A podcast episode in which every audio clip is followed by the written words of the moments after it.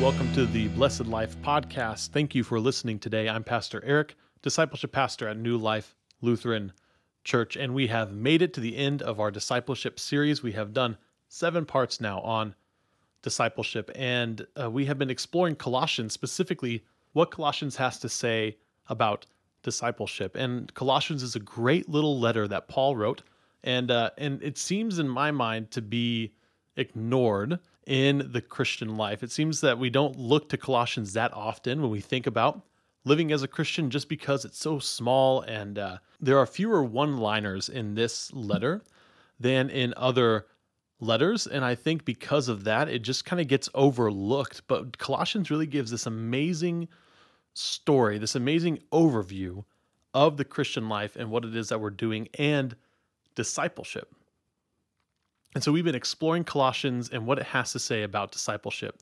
And what we discovered is that there are four main things that we see that come up again and again in Colossians uh, that that are blessings or promises that we can walk into and inhabit and grow in as Christians. And that is confidence, discipline, health, and purpose. And that's what we've been exploring in this series and we've done those first three things. We've looked at those first three things, and today we're going to look at purpose. Now, as we talk about purpose today, uh, the, the way that I'm using that word and that idea is that every single one of us has a purpose in our life, something that we are working toward or working to. And sometimes we can't necessarily we don't necessarily know what that thing is or we maybe don't know how we can articulate what that thing is but every single one of us is working toward something either explicitly like we know what we want to do or implicitly where we don't really know how to describe it but we're trying to work towards something. Every single one of us has a purpose something that we are working to in our life. For some of us, what we are trying to get to is uh, security or safety. Some of us are just trying to gain as much money as we can. Some of us are trying to escape the pain of this world. Some of us are just looking to have a good time. We are all kind of working towards something. There's something that motivates and drives us, some end that we are working toward.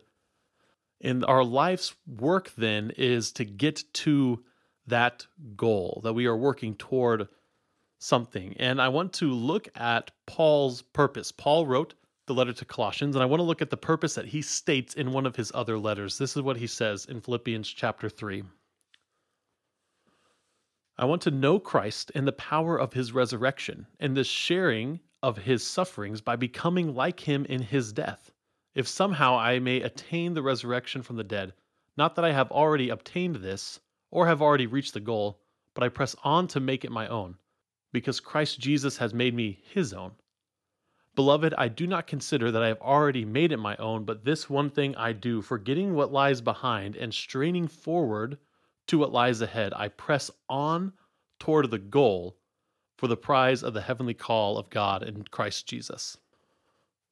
So we hear here in this passage in Philippians chapter 3 that goal language, that looking forward language. And for Paul, the thing that he is looking forward to is the heavenly goal, the heavenly call of God in Christ Jesus to be like Jesus and to be found in Jesus by becoming like him in his death, to know Christ, to know the power of his resurrection, and to share in his sufferings. That was Paul's goal in his life, the purpose that he had in his life, and everything he did was going toward that goal, was to work to that goal, that purpose.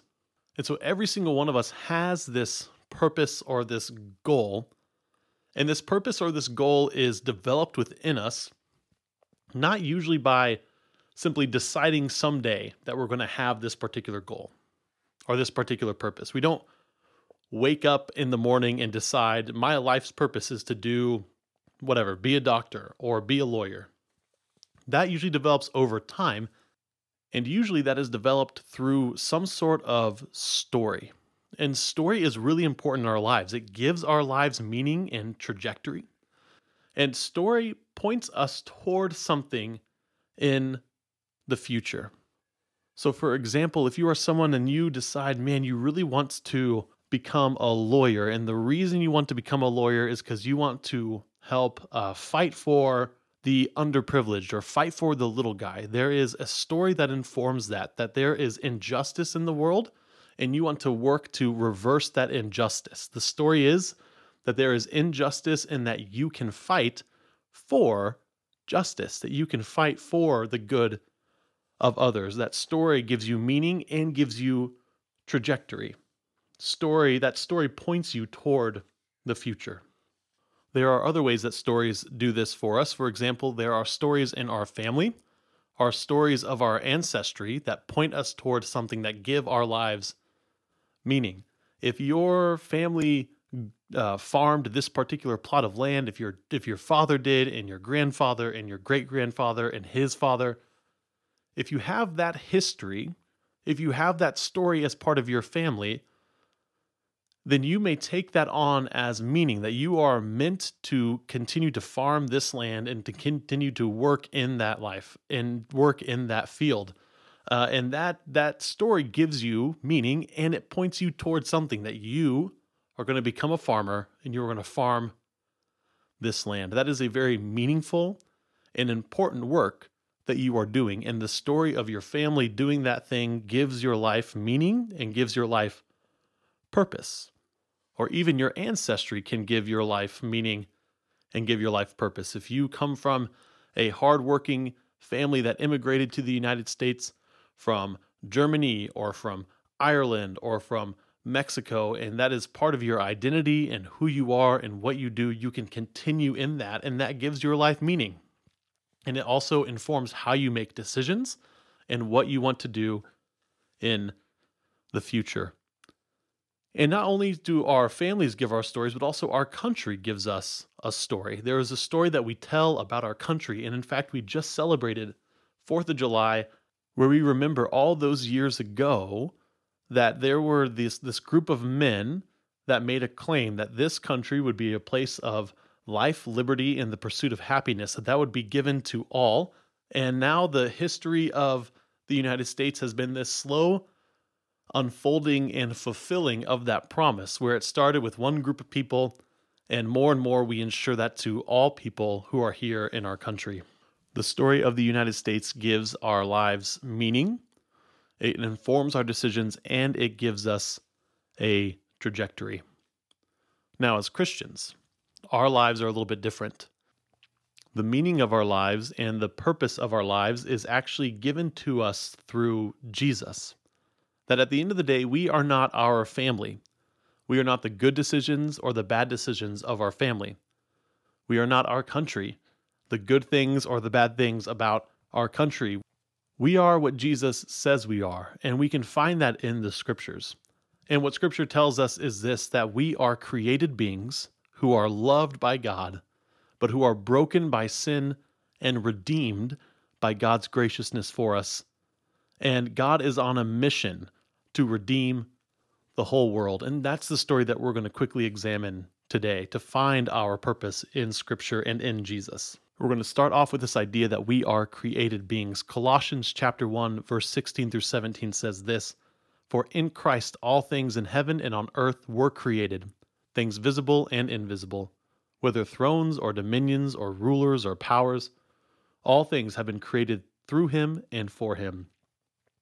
He himself is before all things, and in him all things hold together." We hear in this great little passage, this these few verses right in the middle of this hymn that we see in the first chapter of Colossians, that it is through Christ that all things were created, things visible and things invisible, and that includes us. That we are actually created through Christ, that God has created us through Jesus. And all the powers and dominions of our world, those things are also given through Jesus. And it says here that all things were created through him and for him. That not only are we made by Jesus and through Jesus, but we are actually created and we find our fullness in Jesus. That the purpose that we were created is for Jesus to be in relationship with him. Verse 17 says, He himself is before all things, and in him all things hold together, that the fullness of all creation can be found in Christ, that we are all called to be found in Christ and we can receive our fullness and the all the health and joy in him, not anywhere else, but in Jesus. So we are created through Jesus and for Jesus. We are created beings that find our fullness in him. He had one goal, and that was to institute God's kingdom. This is what he says in Mark chapter 1 verse 15. The time is fulfilled and the kingdom of God has come near. Repent and believe the good news. He uses this phrase is fulfilled then. That this is the most important time in history. The time is fulfilled and the kingdom of God has come near. God has come to earth and the, and the kingdom of God is instituted in the person of Jesus. And he is working toward something. And that thing that he is working toward, we see in the very last book of the Bible, the revelation of Jesus, chapter 21. And it says this This is John who sees a vision, and this is what he sees. And I saw a new heaven and a new earth, for the first heaven and the first earth had passed away, and the sea was no more. And I saw the holy city, the new Jerusalem, coming down out of heaven from God, prepared as a bride adorned for her husband. And I heard a loud voice from the throne, saying, See, the home of God is among mortals. He will dwell with them, and they will be his peoples, and God himself will be with them. He will wipe away every tear from their eyes. Death will be no more. Mourning and crying and pain will be no more, for the first things have passed away. And the one who was seated on the throne said, See, I am making all things new. And he said, Write this, for these words are trustworthy and true. The thing that Jesus is working toward is this new heaven and this new earth, this new creation that God instituted with Jesus and is continuing to work out in the church. And we see here in Revelation 21 that the heavens open up and the new Jerusalem, this heavenly city where God dwells, actually comes down to earth. And God says, the dwelling place of God is among mortals, and he will dwell with them. That he's going to wipe away death, he's going to wipe away tears, pain will be no more, mourning will be no more, and God will forever inhabit the earth with his people. And this is a glorious future that Jesus is working toward. This is the fullness of the kingdom. This is the this is the end goal. The purpose of the kingdom is to build to this point where all the earth, all of heavens, all the earth, everything that is, the whole cosmos is now the dwelling place of God. He is with his people and we are with him. This is what Jesus is working toward. This is what we were made for is for a new creation, to be with Jesus in the new creation, to be with God in the new creation, with Jesus as our King. So, our goal, our purpose, is to participate in this new creation. And there are a few ways that this happens, and I want to talk about these four things pretty quick. There are there are more than just these four things, but these are the four things that I want to highlight today. And so, the purpose of our life is to participate in this new creation, to be found in Christ, and to have, uh, uh, and to find our fullness in Him. And there are a few ways that this happens. That Scripture shows us that this happens, not only in Colossians, but in Ephesians, in Romans, all over the New Testament. We see this way that we get to participate in this new creation. We begin this participation by being born again or born from above. John chapter 3, Jesus is talking to Nicodemus, and he says, No one can enter the kingdom unless he is born again or born from above. The translation can go either way. And what we hear later in the scripture from both Jesus and the apostles is that this rebirth happens through baptism that Jesus makes promises to us, that God makes promises to us through baptism, and that baptism is our rebirth, that we are born again in our baptism. That that is when we uh, we die to Christ and we are resurrected with him into new life. And as First Corinthians says that we are new creatures, that the old things have passed away and the new has come. But when we are baptized, it's not only that we are born again with this water, but also we are filled with the Holy Spirit. Participating in the new creation is to be filled with the Holy Spirit. And this is God's personal presence that indwells with us. This is the Spirit of Jesus that filled him and led him and guided him, that now fills and leads and guides us. The Spirit speaks to us through the scripture, through the word. Um, the Spirit speaks to us through other people as they proclaim the word to us. And we are reminded of God's promises to us, and we are led to walk in those promises. And we are given all sorts of fruit and all sorts of peace and all sorts of good things that the Spirit has for us. This is God dwelling in our bodies. This is the beginning of that promise. This is kind of the down payment for the future new creation that we are filled with the Holy Spirit in our present bodies. And we are led by the Holy Spirit then to participate daily in the new creation. And some of the ways this happens, just four quick ways that this happens, is uh, the first is being aware of God. Simply being aware that God is working in our lives, that He is with us, that He is speaking to us. Uh, this is kind of the primary way that the Holy Spirit leads and guides us, is to make us aware of God through the scriptures, through our prayers, through other people, through our circumstances, that God is at work. And we begin to recognize where God is at work. We kind of get to see the world um, in this prophetic way that God is always at work behind the scenes, and we get to see how He is at work in our own lives. The Holy Spirit also leads us to cultivate peace in our lives. And we cultivate peace in our relationships with other people. We live at peace with all men. We care for those around us, and we seek out peace in our lives, in our neighborhoods, in our marriages, in our families, in our church, in our work in all these areas, we are doing the hard work of cultivating peace and cultivating this environment of care and love for one another. Another way this happens is by controlling our own actions and emotions, by having having self-control. And self-control is a fruit of the Spirit. It's actually something that is promised to us uh, that when we have the Holy Spirit, we have self-control, that we can control our tongues, so that we do not cut other people down with our words. We control our bodies so as to not um, act out or respond negatively to stress, and control our emotions so that we do not rise up in anger and we do not become bitter with other people, that we actually learn to control ourselves, and the Spirit gives us the strength to control ourselves.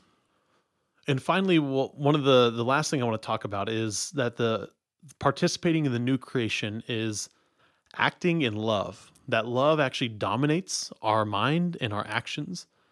When Jesus was asked what the most important commandments are, he said, Love the Lord your God and love others as yourself. To do this work of loving God and loving others, this is actually the primary thing that we are called to do. Uh, the primary way that we participate is by loving God with all our heart, mind, soul, and strength, and loving other people as ourselves.